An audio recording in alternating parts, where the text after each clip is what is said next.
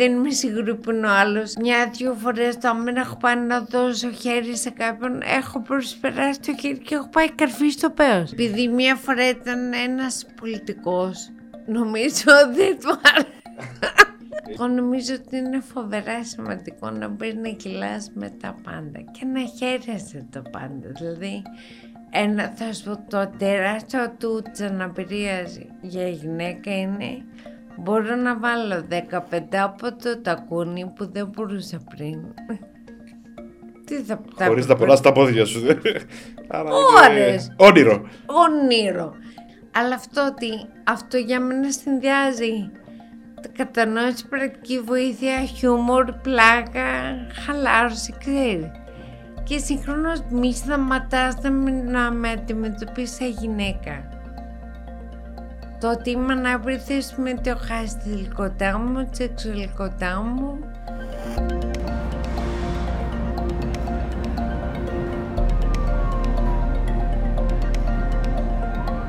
Καταρχάς να σε ευχαριστήσω. Γράφουμε. Ναι, το καλό το προφίλ είναι αυτό που συμπέρνουμε τώρα. Όχι, μια χαρά είναι το. Ωραία. Αυτό το μαλλί πιο καλό προφίλ και μαλακές. Το πήρε λίγο αέρας στην ώρα που ερχόσουν, στο ταξί, κάτι. Όχι, έτσι, είναι το φυσικό του αυτό. Το φυσικό του. Θα μιλάω όσο καλύτερα μπορώ για να καταλαβαίνεις τι λέω. Και αν δεν καταλαβαίνω θα ρωτήσω. Όχι, απλά μην με διακόψεις, κάνε πως κατάλαβες και προχώρα παρακάτω. Δεν θα αλλάξει κάτι, δεν θα σου το πω στα... Το Νεκτάριο χθες μου έλεγε, το έλεγα πόσο λατρεύω τα κυπριακά και λατρεύω τις λέξεις που έχουν ξεμείνει από αγγλικά, όπως τον κουτσό. Είναι πάρα πολλές οι λέξεις που, ναι, που έχουν. Και μου είπε ότι ο κάδος αχρήστων λέγεται τάσπι από το dustbin. Δηλαδή, μόνο που δεν σηκώθηκα να κάνω παλαμάκια. Ναι.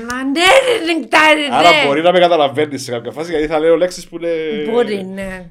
Και έχουμε και πολλές τουρκικές λέξεις. Όπως και οι Άγγλοι και τα λοιπά έχουν πολλές ελληνικές λέξεις. Ναι. Όλος ο κόσμος έχει πολλές ελληνικές λέξεις. Εγώ θα προσπαθήσω να μιλώ όσο κατανοητά γίνεται.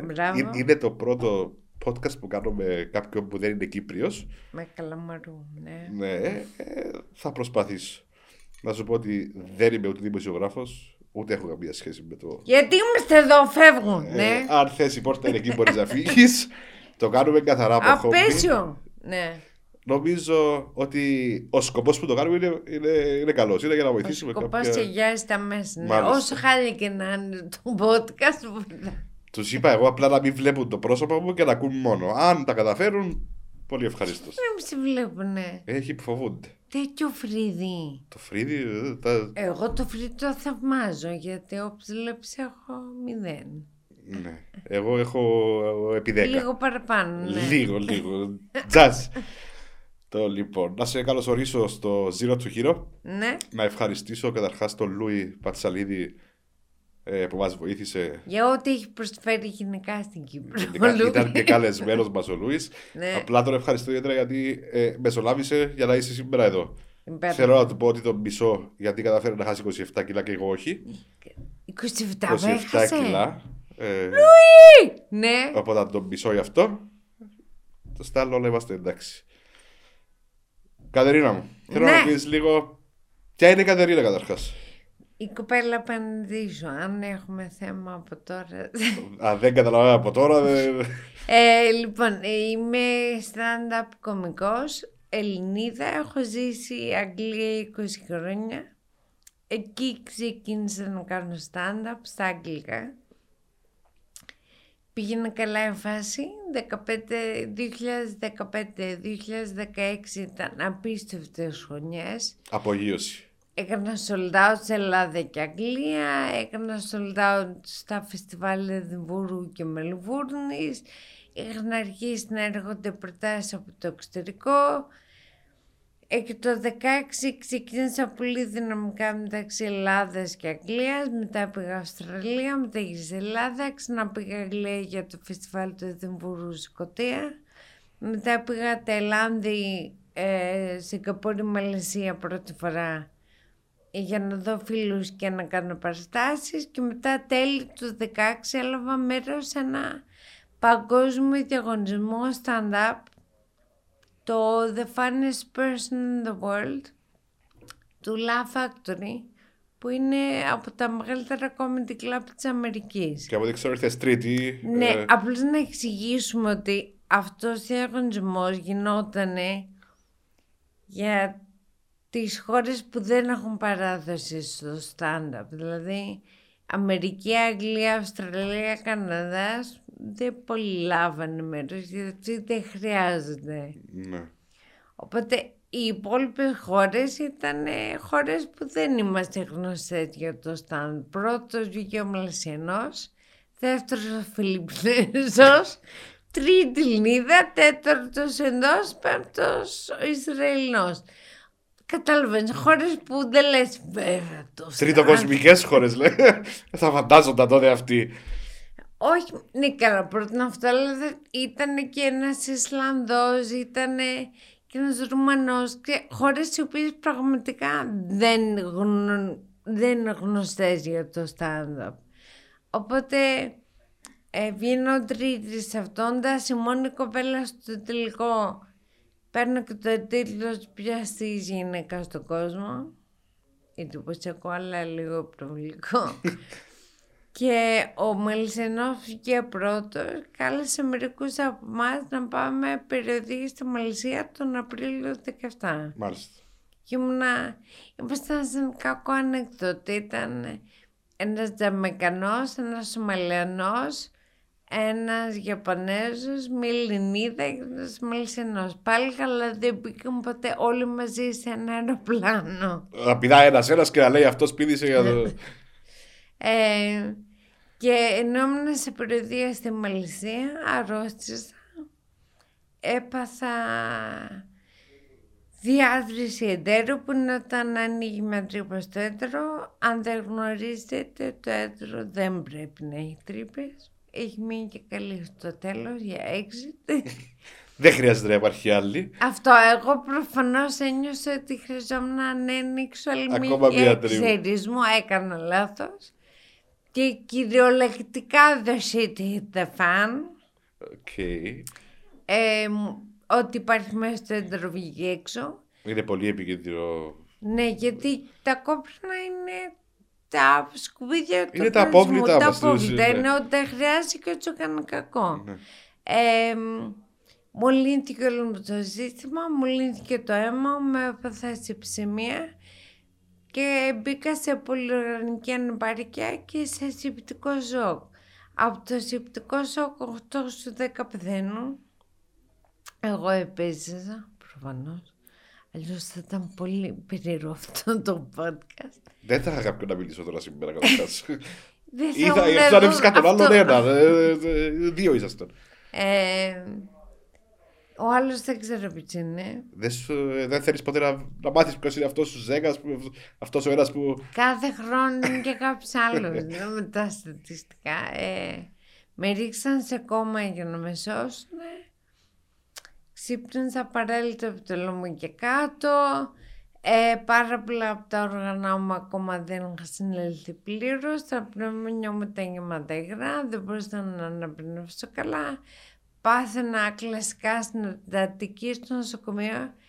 Οι λοιμώξεις στα πνευμόνια είναι δυστυχώς πολύ συχνές. Και ναι. Πάθαινα τη μία από την άλλη. Είχα γάγκρενα στα άκρα. Από πού και η γάγκρενα δεν μπορώ να καταλάβω όμως. Μου λύνεται το αίμα σου και παίρνεις φάρμακα που να... κάνουν το αίμα να περιορίζεται στα όργανα. Άρα δεν κυκλοφορούσε στην ουσία. Δεν κυκλοφορεί καλά και παθαίνεις γάγκρινα και ήμουν λίγο σαν όρκα από το Lord of the Rings. Και είχα νευροπάθεια, ημεοπάθεια, εγκαιοπάθεια, ό,τι πάθεια υπάρχει. Και είχα και θρομβοφίλια που δεν το ήξερε κανείς, πολύ ελαφρά. Αλλά το έκανε trigger όλη αυτή η κατάσταση. Το είχες από πριν εννοείς. Ναι. Αλλά δεν το ξέραμε. Απλά μεγάλωσε το πρόβλημα στο... Ναι, και στο έντερο είχα αυτοάνωσο. Ούτε αυτό το ξέραμε. Και κάνω θρόμβους. Ο ένας θρόμβας έσκασε στην παρικεφαλίδα, στον εγκέφαλο. Ούτε εγώ ήξερα τι είναι παρικεφαλίδα. Νομίζω έπαθες τώρα. είναι το κέντρο ισορροπίας και συντονισμού. Τίποτα το σπουδαίο. Ναι, απλά χάνεις λίγο το. Ήρθε ο καφέ. Όχι, αυτός είναι ο μάστρος. Έφερε καφέ. Είναι ο γνωστός Γιάννος Τραν. Θα τα κόψεις. Όχι, θα τα κόψεις, ρε φίλε. Τρέπεται. Έτσι φαίνεται. Φαίνεται το πρόσωπό του. Όχι, αλλά όταν μπεις στην Κύπρο Γιάννος Τραν τον ξέρουν. Όταν έστω και αν δεν φαίνεται το πρόσωπο, θα καταλάβουν ποιος είναι. Ακόμη. Κι όξιφρο να φέρει το Τραν. Θα μας δώσει λίγα likes, λίγα. Ωραία, συνεχίζουμε. Λοιπόν, οπότε μία έσκασε ένα στρόμβο στην περικεφαλίδα και τρώσε εντονισμού και ισορροπία του σώματος. Οπότε δεν έχω ισορροπία και δεν έχω συντονισμό. Γι' αυτό μιλάω και λίγο σαν αμεθυσμένη. Δεν είμαι.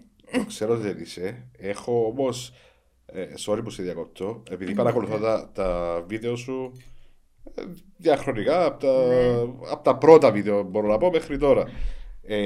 Εγώ σαν τρίτος βλέπω τεράστια διαφορά.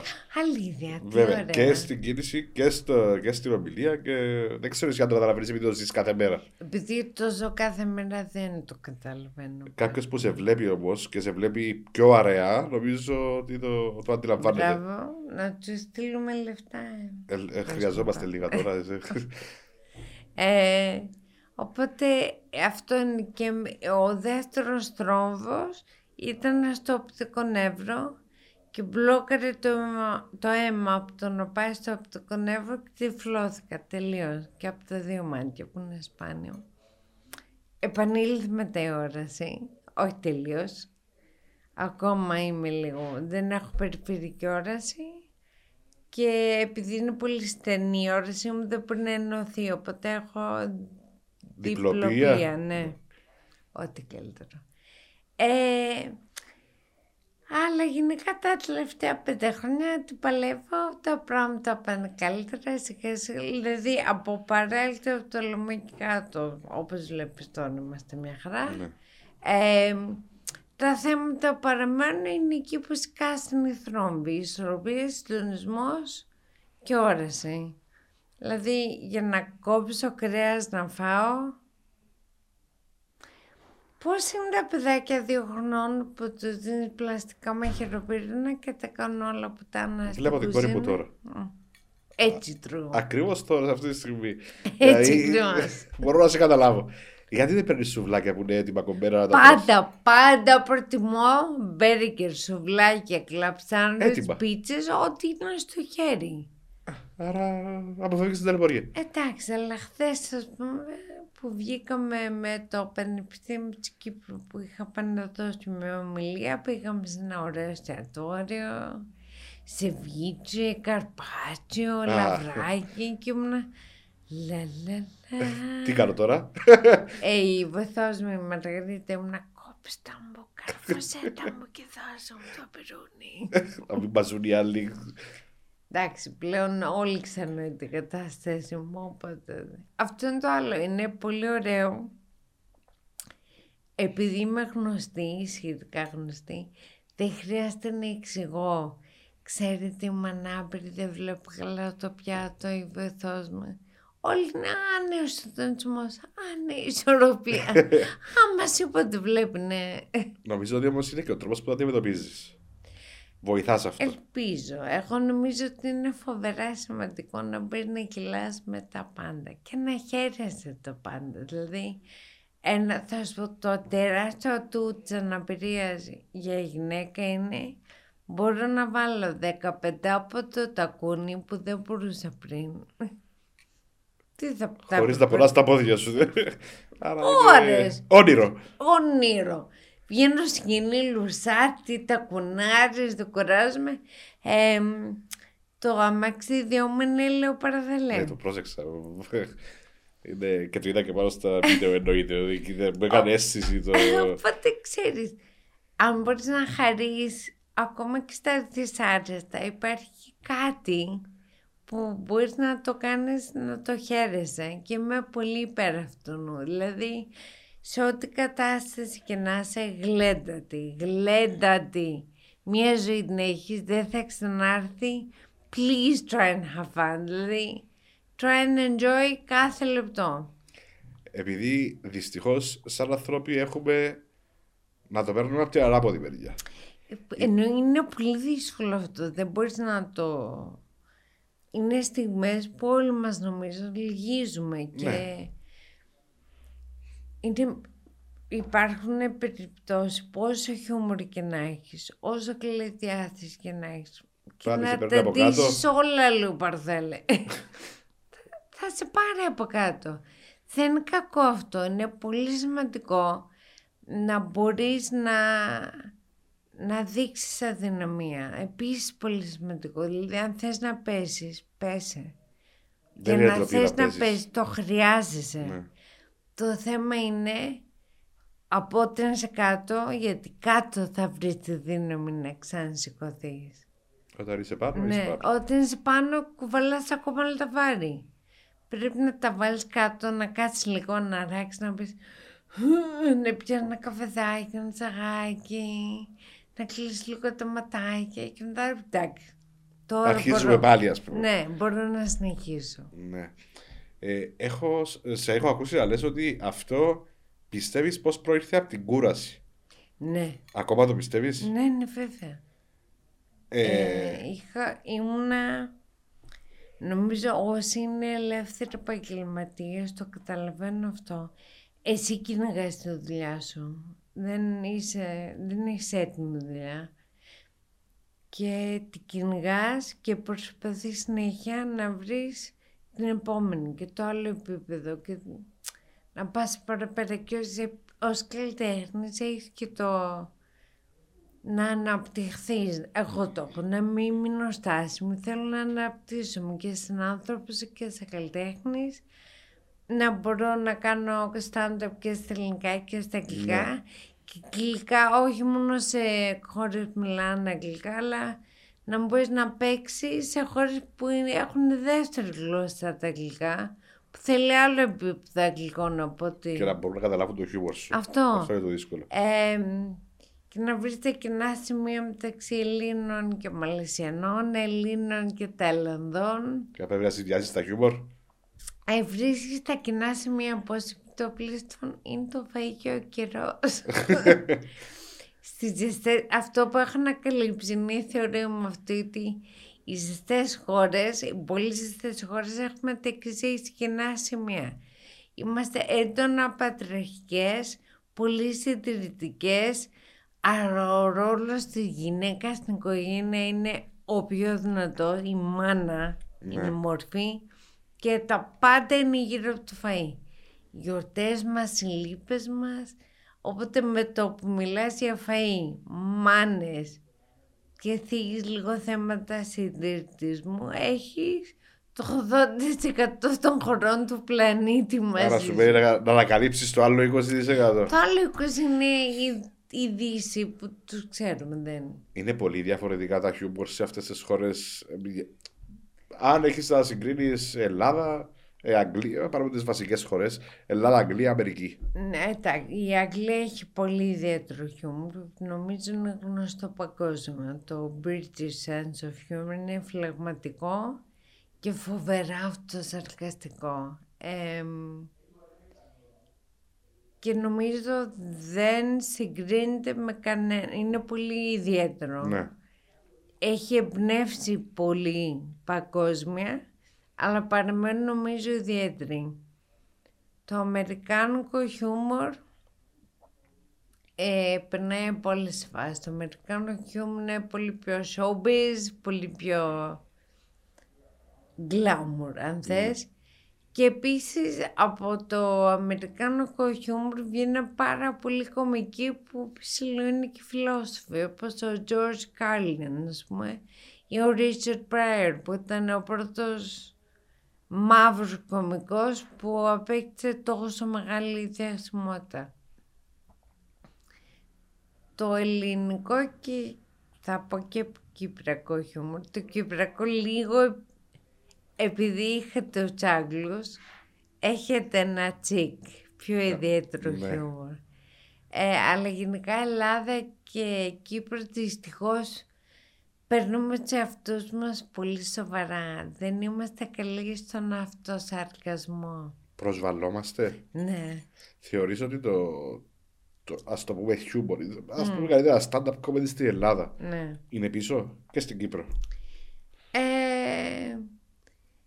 Όχι, είναι πίσω στα νούμερα και στην αποδοχή. Οι κομικοί που βγαίνουν είναι, εγώ το έχω ξαναπεί ότι στην Ελλάδα με εντυπωσίαζε που ενώ είμαστε πολύ λίγοι επαγγελματικά να ζουν από αυτό, νομίζω το κάνουν 20-25 άτομα. Πολύ μικρός αριθμός. Πολύ μικρός αριθμός. Ο καθένας έχει το δικό του στυλ.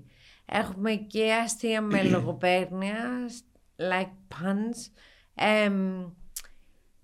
Υπάρχει humor observational, υπάρχει πολιτική σάτυρα, υπάρχει πιο σουρεαλισμός, υπάρχει βιωματικό προσωπικό, πάρα πολλά είδη, ναι, σε ένα πολύ μικρό κύκλο. Με εντυπωσίασε αυτό πάρα πολύ. Αν σου ζητούσα να διαλέξεις τον καλύτερο Έλληνα, είτε κωμικό είτε stand-up comedian, θα μπορούσες ή όχι? Όχι βέβαια. Πρώτον γιατί τους ξέρω προσωπικά όλους, οπότε μπαίνει και θέμα φιλίας, ναι, και αγάπης και αυτά. Και δεύτερον, νομίζω ότι το χιούμορ είναι πολύ υποκειμενικό.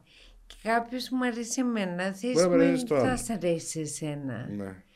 Και είναι φοβερό που όπως είχα να πάει στην Ελλάδα από 25 άτομα, έχει σχεδόν 25 διαφορετικά είδη. Άρα δεν μπορείς να... Αν σου έλεγα να διαλέξεις σε ποια χώρα θα ήθελες να επεκταθείς περισσότερο, σε ποιο χιούμορ στην ουσία θα ήθελες να επεκταθείς? Παγκόσμια. Παγκόσμια. Ναι, θέλω παγκόσμια κυριαρχία μεγάλη. Είναι κάτι που ξεκίνησες να το κάνεις πριν το 2017 και θεωρείς, ναι, ότι πήρες στη μέση? Ναι, έχω αφήσει ανοιχτά θέματα.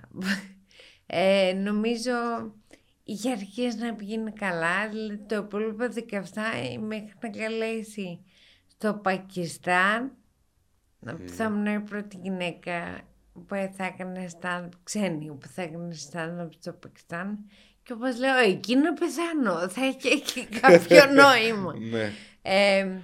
Και μετά το φθινόπωρο 17 μέχρι να καλέσει να πάω Φιλιππίνες, Καναδά και Βραζιλία.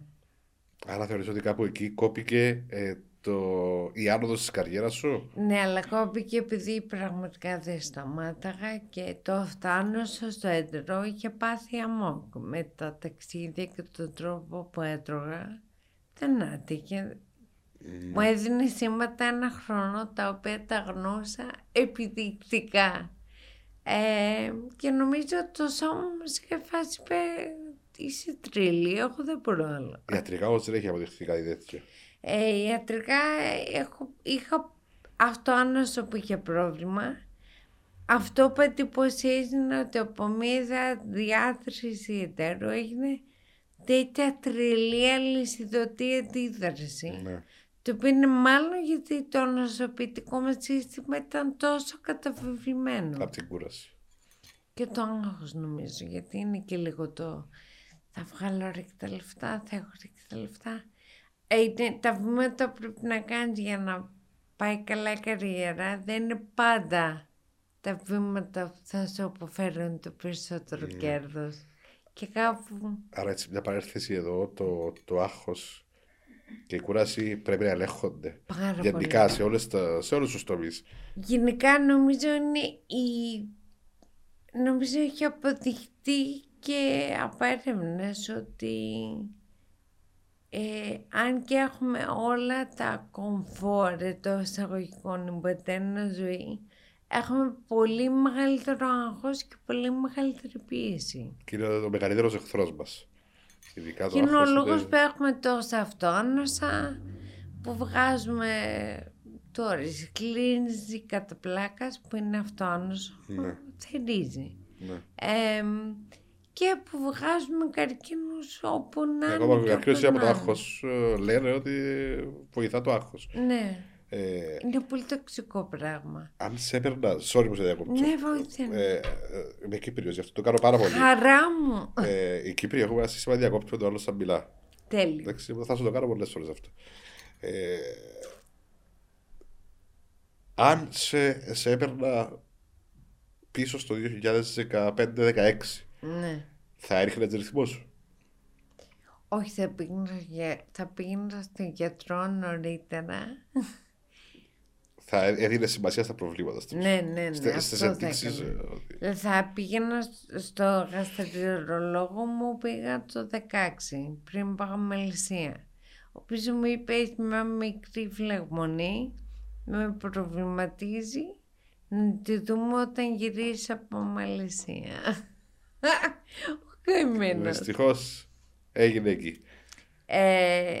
Και αυτόν τι κανείς δεν περίμενε ότι θα γίνει αυτό. Δηλαδή, ακόμα και ο γαστρεντερολόγος μου είπε να σε δω όταν γυρίσεις. Δεν θεωρούσε να τόσο επίγουρο. Ναι, κανείς δεν το περίμενε ότι θα ήταν... Νομίζω κανείς δεν είχε λάβει, δεν μετριέται η κούραση, δεν ξέρω αν μετριέται. Ναι. Και πόσο θα αντέξει το σώμα. Θα είχα πάει πολύ νωρίτερα στο γιατρό. Άρα δεν πρέπει να μελούμε τα σημάδια που μας δίνει το σώμα μας. Ναι, δεν το λέω και πάλι τα προγράμματα μου είναι. Και πάλι το κάνεις, συνεχίζεις να το κάνεις. Προσπαθώ να μην το κάνω, αλλά είναι δύσκολο άμα θες να προλάβεις και θες να κάνεις μερικά πράγματα. Πρέπει να ζυγίζεις όμως τα πράγματα σε κάποια στιγμή. Πρέπει να ζυγίζεις λίγο και δυστυχώς αναγκάσαι ή να πεις όχι ή να πιέσεις ή άλλο κόσμο, κατάλαβες. Ναι, και αυτό ναι. Γιατί η δική μου ρυθμή δεν είναι η δημιουργικού σου, της Μαρίας, της Ελένης ή του Κώστα. Ο κάθε άνθρωπος έχει τους δικούς του ρυθμούς στα δεκάτω ωράρια. Και πλέον νομίζω ότι για να συμβαδίσουν, νομίζω εκείνη μπαίνει η πίεση κάπου και ο ανταγωνισμός. Δηλαδή, όχι μόνο στο stand-up, ενώ σε εταιρείες που πιέζουν τον κόσμο. Παντού υπάρχει ανταγωνισμός. Ναι, πλέον μικραίνουν τις άδειες για άτομα που γεννάνε, ας πούμε. Ναι. Οι άδειες μητρότητας είναι πιεσμένες. Άδειες πατρότητας. Στην Κύπρο 15 μέρες έχουμε. Δεν ξέρω στην Ελλάδα πόσες μέρες είναι. Πολύ. Νομίζω η Φινλανδία ήταν που έκανε το πρώτο 6 μήνες και για τους 2. Στην Γερμανία είναι 3 χρόνια. Δεν κάνω λάθος. Και για τους 2. Όχι, για τη μητέρα. Στην Φιλανδία σου δίνουν μέρες που μπορείς να μοιραστεί. Έχει τόσο ένας, τόσος ο άλλος. Okay. Και μπορείς να ανταλλάξεις, να πάει. Είναι πάρα πολύ καλό το. Εμάς είναι 4 μήνες οι γυναίκες, 15 μέρες ο άντρας. Έτσι. Και πολύ είναι. Είναι πάρα πολύ λίγο. Και... Το έζησα τώρα πρόσφατα. Έχω ένα κοριτσάκι 17 μήνων. Έλα μου, γεια! Ναι, ευχαριστώ. Και όταν έπρεπε η γυναίκα μου να πάει στη δουλειά, όταν ήταν 4 μήνων το μωρό. Δεν. Αυτό είναι ο αποχωρισμός ήταν ένα από τα πιο δύσκολα πράγματα. Μα, που μπορούσε να περάσει μια μάνα και το μωρό. Και μετά αναρωτιόμαστε γιατί μεγαλώνουν τα παιδιά με ψυχολογικά θέματα. Οπότε... Κάπου πρέπει να αλλάξει λίγο η ισορροπία και στο που δίνουμε βάρος. Είναι τόσο πιο σημαντικό. Ναι, είμαστε ολοκληρωμένοι ψυχολογικά παρά να είμαστε πετυχημένοι σε καριέρα και σε χρήματα. Γιατί πολύ συχνά αυτό το κυνήγι επιτυχίας και χρημάτων είναι για να καλύψει κενά μέσα μας που κουβαλάμε από... Και κάποιες φορές είναι καταστροφικό. Κάποιες πλήστες φορές είναι καταστροφικό. Ναι, ας πούμε, να πάρουμε ένα παράδειγμα. Ο Πούτιν δεν είναι χαρούμενος άνθρωπος. Έχει πάρα πολλά θέματα. Πάρα πολλά λεφτά, αλλά... Και δεν του φτάνουν. Θέλει κι άλλα, θέλει κι άλλες χώρες, θέλει κι άλλα εξοικησία. Κάτσε ρε, 62, χαλάρωσε λίγο. Νομίζω αυτό το έχουν όλοι οι πρόεδροι. Νομίζω για να γίνεις πρέπει να έχεις κάτι τέτοιο. Αλλά νομίζω στην περίπτωση του Πούτιν είναι exaggerated, είναι στον υπερθετικό βαθμό. Ναι, ειδικά τώρα αυτά που γίνονται είναι. Ναι. Κατεβαίνουν τραγικά αυτό που γίνονται. Πάρα πολύ. Μια ερώτηση που θέλω να δω ποια είναι η σωστή μεριά για μένα. Θέλεις, εσύ βγάζεις το πρόβλημα σου στη δουλειά σου. Ναι. Το διακομωδείς στην ουσία. Ναι. Βασίζεις αυτό για το stand-up comedy. Θέλεις δύναμη για να το κάνεις ή το κάνεις για να σου δώσει δύναμη? Το κάνω και το λάτρευω και το έκανα πριν και μου γεμίζει την ψυχή.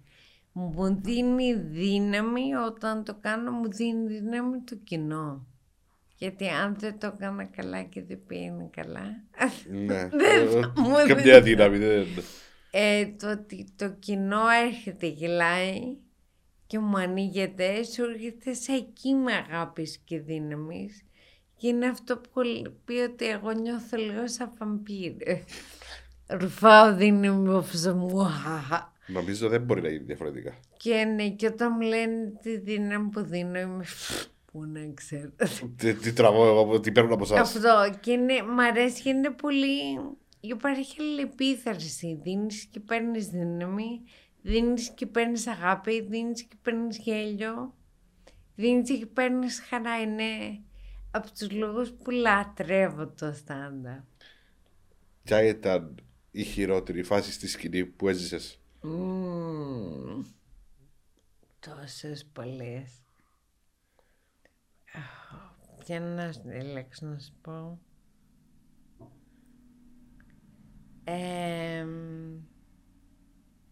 Που είναι πραγματικά τόσο πολλές.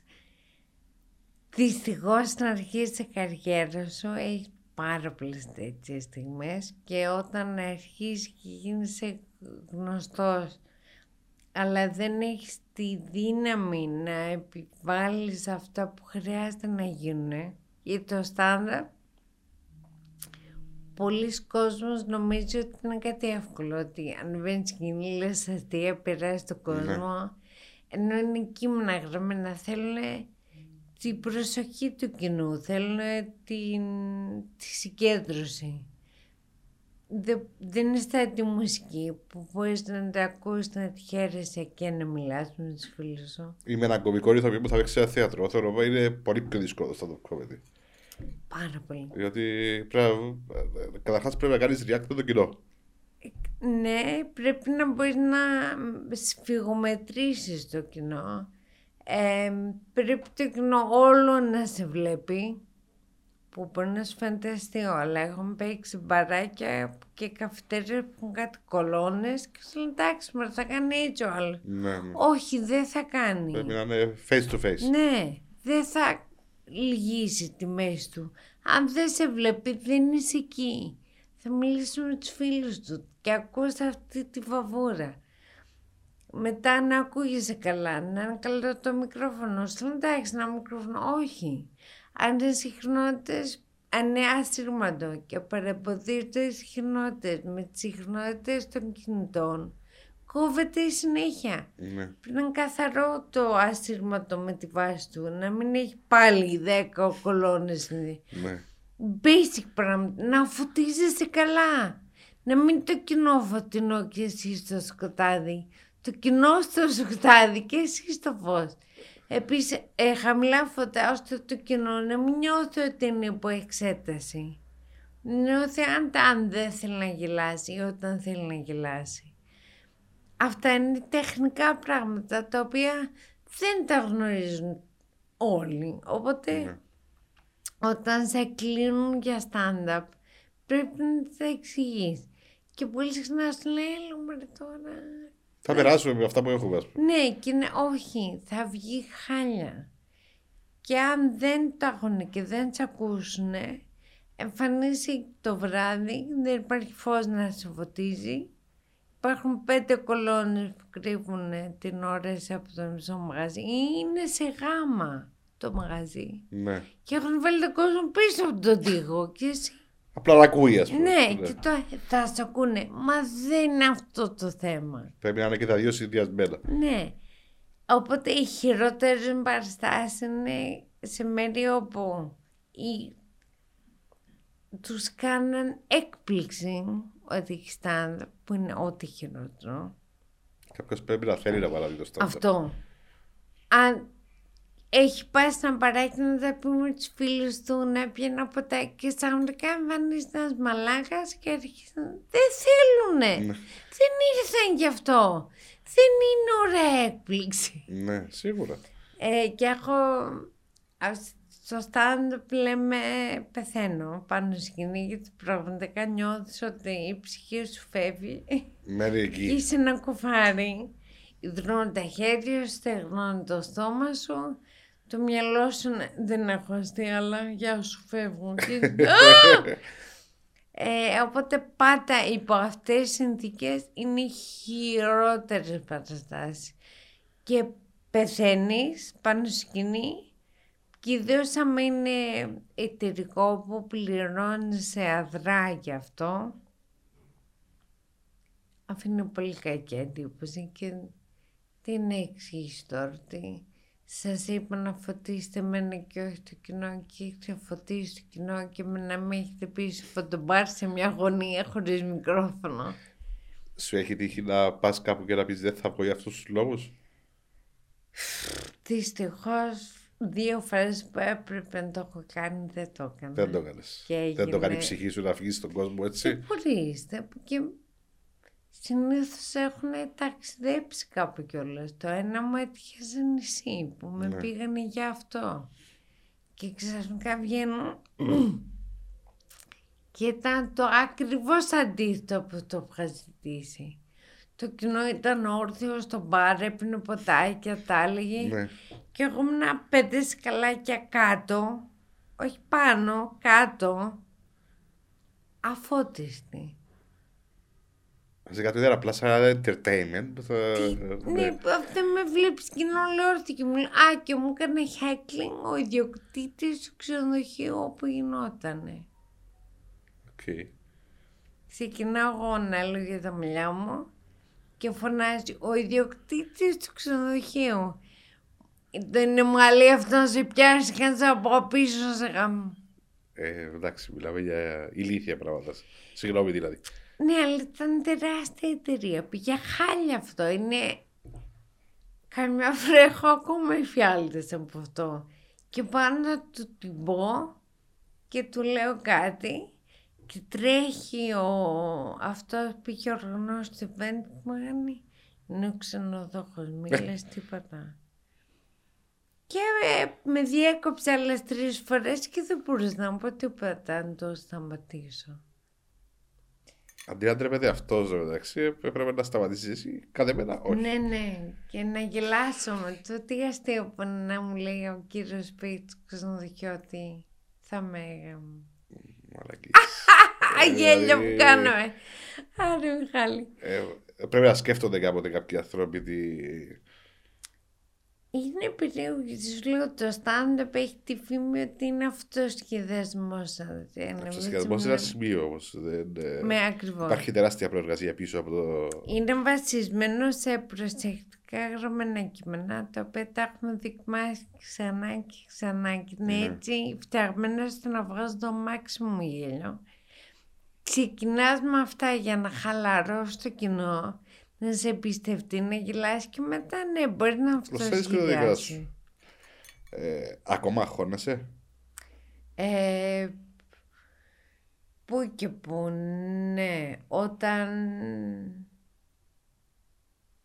δεν είναι δικιά μου παράσταση, ας πούμε χθες, στο Πανεπιστήμιο της Κύπρου που είχαν καλέσει 6 άτομα να μιλήσουμε για το πώς θα αντιμετωπίσει τις αντίκρουσες συνθήκες, για την ψυχική υγεία, την ψυχική δύναμη, γιατί ανακαλύψανε ότι η νέα γενιά, νομίζω από 2 μέχρι 22 χρονών, έχουν επηρεαστεί το περισσότερο από το COVID. Ναι. Ψυχολογικά. Ναι. Και το Πανεπιστήμιο Κύπρου είχε αυτή την πολύ ωραία ιδέα να κάνει κάτι με άτομα που έχουν ξεπεράσει δύσκολες συνθήκες, όπως ο Νεκτάριος, όπως ο Μίλαν, η Ραφαέλα, εγώ. Και να μιλήσουμε για το τι μας βοήθησε.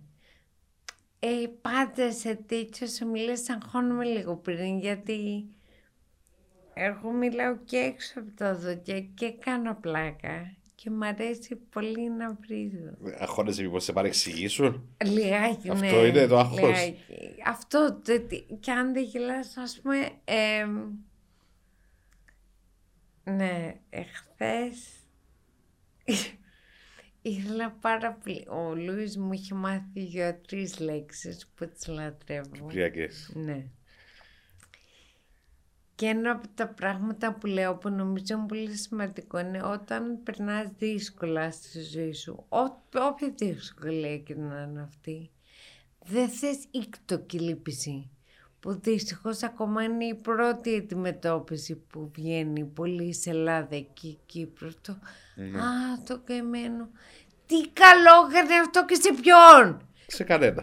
Ξέρεις κάτι, εσένα κάνει να νιώσεις καλύτερα, μαλάκα. Μα σε κάνει να νιώσεις καλύτερα, δεν σε κάνει ούτε εσένα. Κρύβει λίγο αυτή την προοπτία. Το α, το καημένο, να είμαι καλά εγώ. Ναι, ξέρεις. Ναι, ναι. Δεν βοηθάει. Αυτό που βοηθάει είναι η κατανόηση και η πρακτική βοήθεια. Αυτά είναι που βοηθάνε. Αυτά που όντως χρειάζονται στην ουσία. Χρειάζονται και από τη στιγμή που κάποιος ζητάει βοήθεια, που είναι και αυτό ένα βήμα, να νιώθεις άντως να ζητήσεις βοήθεια, γιατί όλοι έχουμε μεγαλώσει με το ότι να μην δείχνεις αδύναμος, να μην δείχνεις ευάλωτος, να μην ζεπέσεις. Και πνίγεσαι στο τέλος. Πνίγεσαι στα σκατά, sorry κιόλας, αλλά πρέπει να μπορείς να ζητήσεις βοήθεια. Έχει μεγάλη δύναμη το να μπορείς να είσαι ευάλωτος. Τη σταματάς να ξοδεύεις ενέργεια στις άμυνες. Ναι. Που δεν χρειάζονται. Η δύναμη πρέπει να την έχεις για μέσα, να ξεπεράσεις τη δυσκολία, όχι να κρύψεις τη δυσκολία. Το να κρύβεις τη δυσκολία, σπαταλάς ενέργεια σε λάθος μέρος. Θεωρώ είναι το χειρότερο πράγμα που μπορείς να κάνεις του εαυτούς σου. Ότι πρέπει να μπορείς να ζητήσεις βοήθεια και να μαζέψεις μέσα σου τη δύναμη να το ξεπεράσει. Οπότε από τον κόσμο χρειάζεται κατανόηση και όχι κριτική και πρακτική βοήθεια. Και αυτό που λέγω πάντα είναι όταν με βλέπετε στον δρόμο ή να τσουλάω με το λοπαρδελέ ή να προσπαθώ να περπατήσω. Δεν θέλω να πείτε «Α, το καμένο το κορίτσι, τι έπαθε». Ναι. Θέλω να πείτε «Α, τι καμένο τη σιστάρα». Πρακτική βοήθεια. Και με αυτό έκλεισα την ομιλία μου και αυτόν τώρα θα πω τη λέξη στάρα μπροστά στον Πρίτανη. Δεν πειράζει, τι ξέρει. Ναι. Αλλά αυτό για μένα συνδυάζει τα κατανόηση, πρακτική βοήθεια, χιούμορ, πλάκα, χαλάρωση, ξέρει. Και συγχρόνως μη σταματάς να με αντιμετωπίσεις σαν γυναίκα. Το ότι είμαι ανάπηρη με το χάσει τη θηλυκότητά μου, τη σεξουαλικότητά μου. Θεωρείς ένα ταμπού αυτό? Θεωρείς ένα ταμπού αυτό, δηλαδή ο κόσμος νομίζει ότι... Όχι, δεν νομίζω είναι ταμπού, είναι λίγο η αναπηρία σβήνει τα υπόλοιπα. Είσαι η κωμικός που έγινε ανάπηρη. Ραφαέλα είναι... η νόστιμη κοπελίτσα που έγινε να κατάλαβες. Ναι. Που δεν είναι ότι δεν είμαστε ανάπηροι, προς Θεού. Απλώς δεν είμαστε μόνο αυτό. Ο χαρακτήρας μας δεν έχει αλλάξει. Πρέπει να δεις τα υπόλοιπα στην ουσία. Και τα υπόλοιπα. Και αυτό, τι έχει αλλάξει λόγω του. Η καινούργια μου παράσταση με αυτό ασχολείται. Θες να πεις ότι βρίσκεις, εκτός από σωματικά κτλ., την Κατερίνα την βρίσκεις διαφορετική πλέον? Εμένα με επηρέασε πάρα πολύ, ναι, στο πώς νιώθω σαν να ξεκινήσουμε πρώτα ότι άλλαξε σαν άνθρωπος και σαν γυναίκα. Άλλαξε τελείως ο τρόπος που λειτουργεί το σώμα μου. Λειτουργεί μεν, όχι τέλεια δε. Ναι. Πιάνω άλλο χώρο. Είμαι ψηλή κοπέλα. Είμαι 1,72 με 1,73. Αλλιώς έπνασα ένα δωμάτιο φουτωτό, μαλλιγιστητό, βυζί, 1,73 ήρθα και άλλο να τσουλάζει ένα δωμάτιο. Δεν βλέπω καλά, οπότε το βράδυ μειώνεται σχεδόν στο 0 όρασή μου. Το να φλερτάρω, αυτό το παιχνίδι των ματιών, άλλο παιχνίδι πες στον τα δικά μάτια. Δεν είμαι σίγουρη που είναι ο άλλος. Μια-δυο φορές το άμα έχω πάει να δώσω χέρι σε κάποιον, έχω προσπεράσει το χέρι και έχω πάει καρφί στο πέος. Το οποίο δίνει τελείως λάθος εντύπωση. Του άρεσε αυτό όμως ή όχι? Επειδή μια φορά ήταν ένας πολιτικός, νομίζω δεν του άρεσε. Μπορεί κάποιο να του... Οι φυσικοθεραπευτές μου το έχουν συνηθίσει, γιατί πια το κάνω και πίτες για να περνάω καλά. Είμαι, αχ τι έπισα, δεν βλέπω.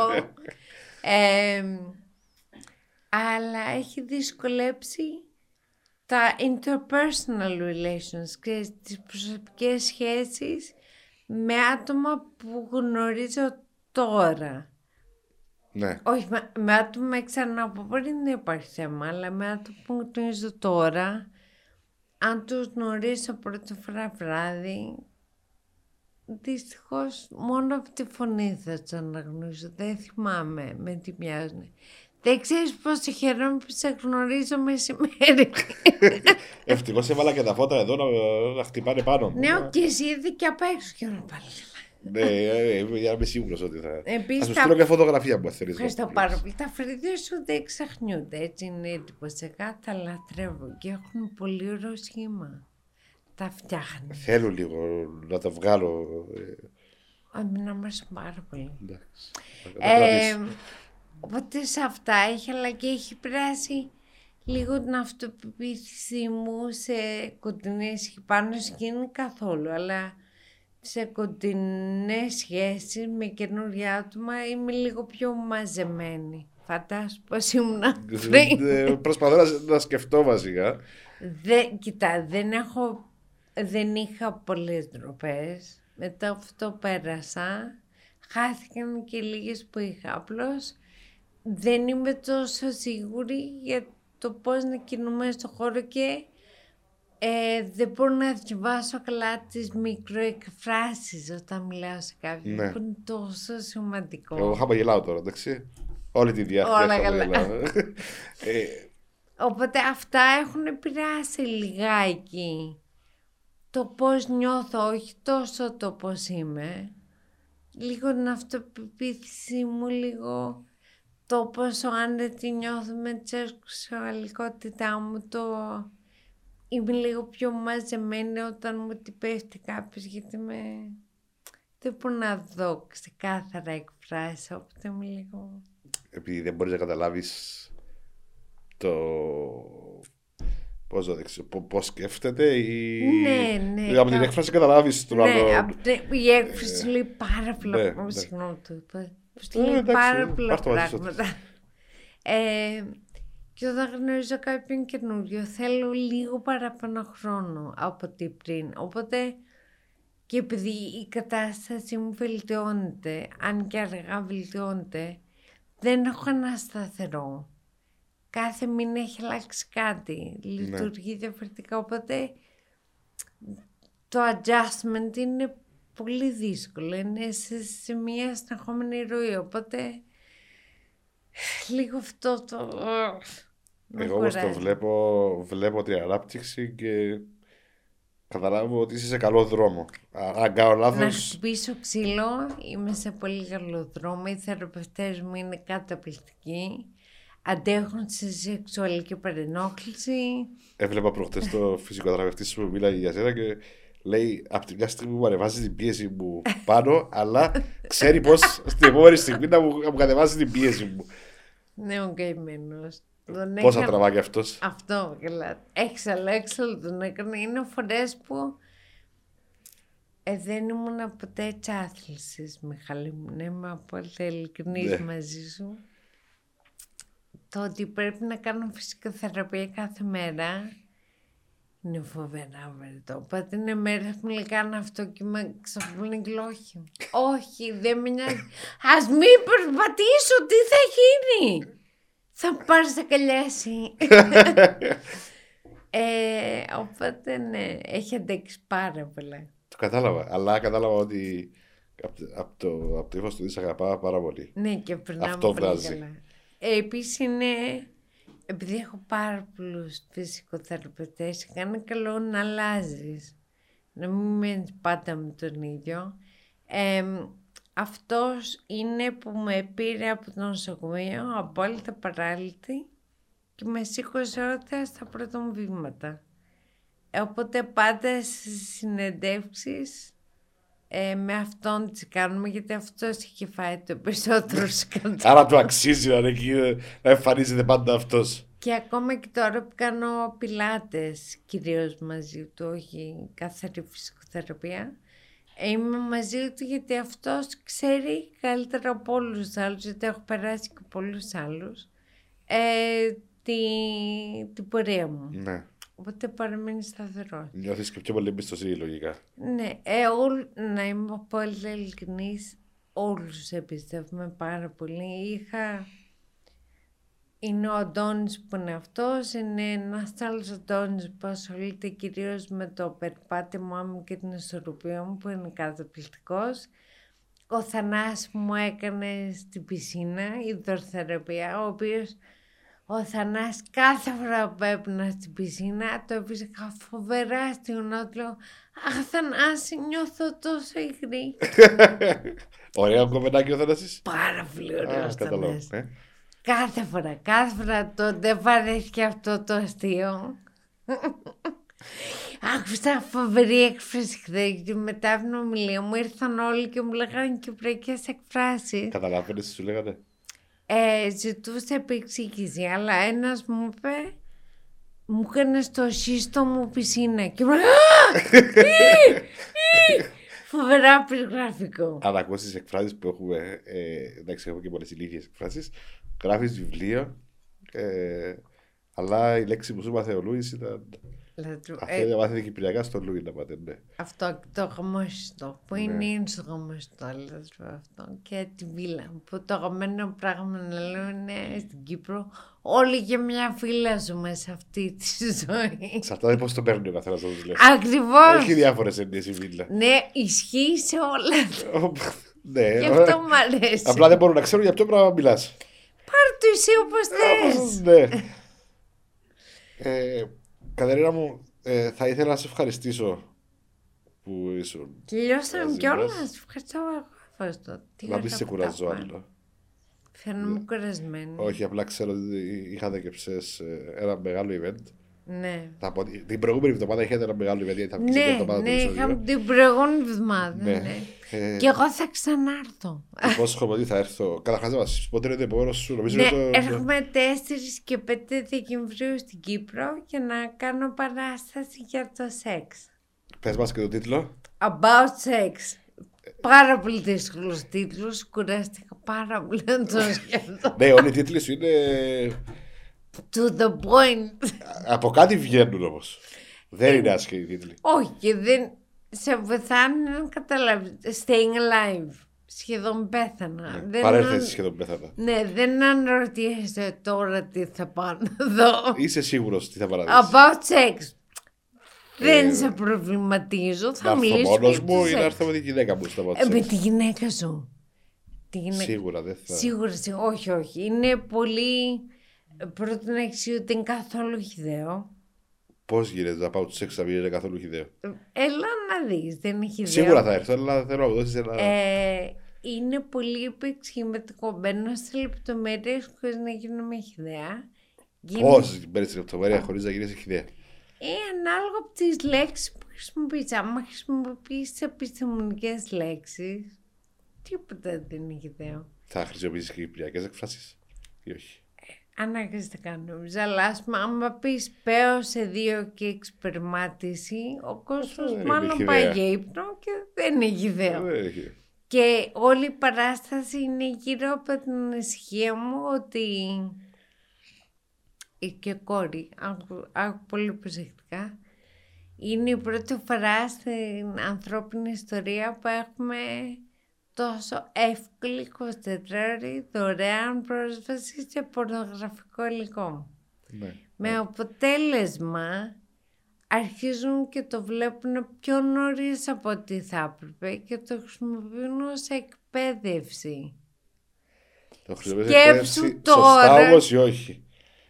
Ποιοι το χρησιμοποιούν στα εκπαίδευση? Μικρά παιδιά. Και φαντάσου τώρα να πας να κάνεις έξι πρώτη φορά με δεδομένο το τι βλέπεις. Ναι. Ναι. Πόσο λάθος θα πάνε όλα. Επειδή δεν έχουμε καθόλου σωστή σεξουαλική διαπαιδαγώγηση από την εκπαίδευσή μας. Αυτό βλέπω πρόβλημα εγώ. Ναι. Και επίσης ότι οι τσότες δεν είναι φτιαγμένες για εκπαίδευση. Δεν έχει καμία σχέση με το αληθινό σεξ. Είναι φτιαγμένες για να διηγούν τη φαντασία κάποιου που ήδη έχει εμπειρία σε αυτό. Ναι. Αλλά παίρνουν αυτά που βλέπουν οι μικροί όμως. Και το οποίο δημιουργεί πάρα πολλά προβλήματα αυτοπεποίθηση με το σώμα τους, γιατί κανείς δεν έχει αυτούς τους πίθονες που βλέπεις. Ποιος σου είπε? Κανείς δεν τους θέλει, μεγαλωμένοι μύθοι. Πού να το βάλεις? Εξαρτάται, βλέπεις. Size matters όμως. You have to know what to do with it. Σίγουρα και αυτό. Γιατί whatever you have πρέπει να ξέρεις να το δουλεύεις. Ναι. Αν είναι μεγάλο και δεν ξέρεις να το παρκάρεις, άστο. Βάρτο λίγαρι που λέμε. Ναι. Όποτε είναι γύρω από αυτό. Και επίσης συζητάω και λίγο για το πώς δουλεύει το σεξ στη φύση. Γιατί η φύση είναι φοβερά περίεργη σεξουαλικά. Πες μου ένα παράδειγμα. Οι πιγκουίνοι είναι νεκρόφιλοι. Οι πιγκουίνοι κάνουν mates for life. Ναι. Αγαπάνε τόσο πολύ το τέρι τους που όταν πεθαίνει το παγώνουν για να μπορούν να το επιδείξουν άλλη φορά. Γιατί? Γιατί το αγαπάνε, μεγάλη! Αυτό το βρίσκεις δηλαδή ωραίο? Το βρίσκω γλυκούστικο, είναι αγάπη. Σκέψου σε άνθρωπο αυτό το πράγμα. Γιατί είναι το σκεφτό σε άνθρωπο, το κάνουν πιγκουίνι. Γιατί να γίνει αυτό το πράγμα?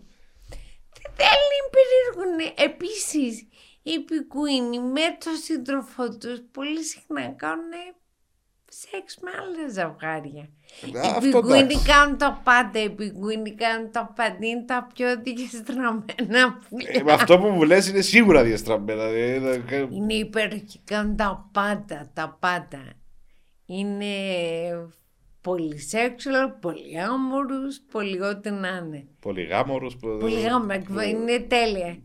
Φοβερή, φοβερή. Αγαπάω πιγκουίνους. Οι ημερομηνίες ποιες είναι? 4 και 5 Δεκεμβρίου. 4 Λεμεσό, 5 Λευκοσία. Είμαι σίγουρος ότι θα είμαι εκεί στη Λευκοσία. Παρακαλώ πάρα πολύ. Θα προσπαθήσω να σε δω και από κοντά όταν τελειώσεις. Ναι. Σε ευχαριστώ ακόμα μια φορά που ήρθες. Ελπίζω να μην σε κούρασα. Καθόλου. Ελπίζω να καταλαβαίνεις τι έλεγα. Τα πάντα. Νομίζω δεν μίλησα πολύ. Που μίλησες. Νομίζω χρησιμοποίησα εγώ πιο πολλές κυπριακές εκφράσεις. Πιο πρόστιχες κυπριακές εκφράσεις. Εντάξει, το τάσπι δεν είναι. Είναι το μόνο που είπες που δεν ήταν πρόστιχο, ας πούμε. Εντάξει, μεγάλη. Εντάξει. Σε ευχαριστώ πάρα πολύ. Παρακαλώ, χαρά μου.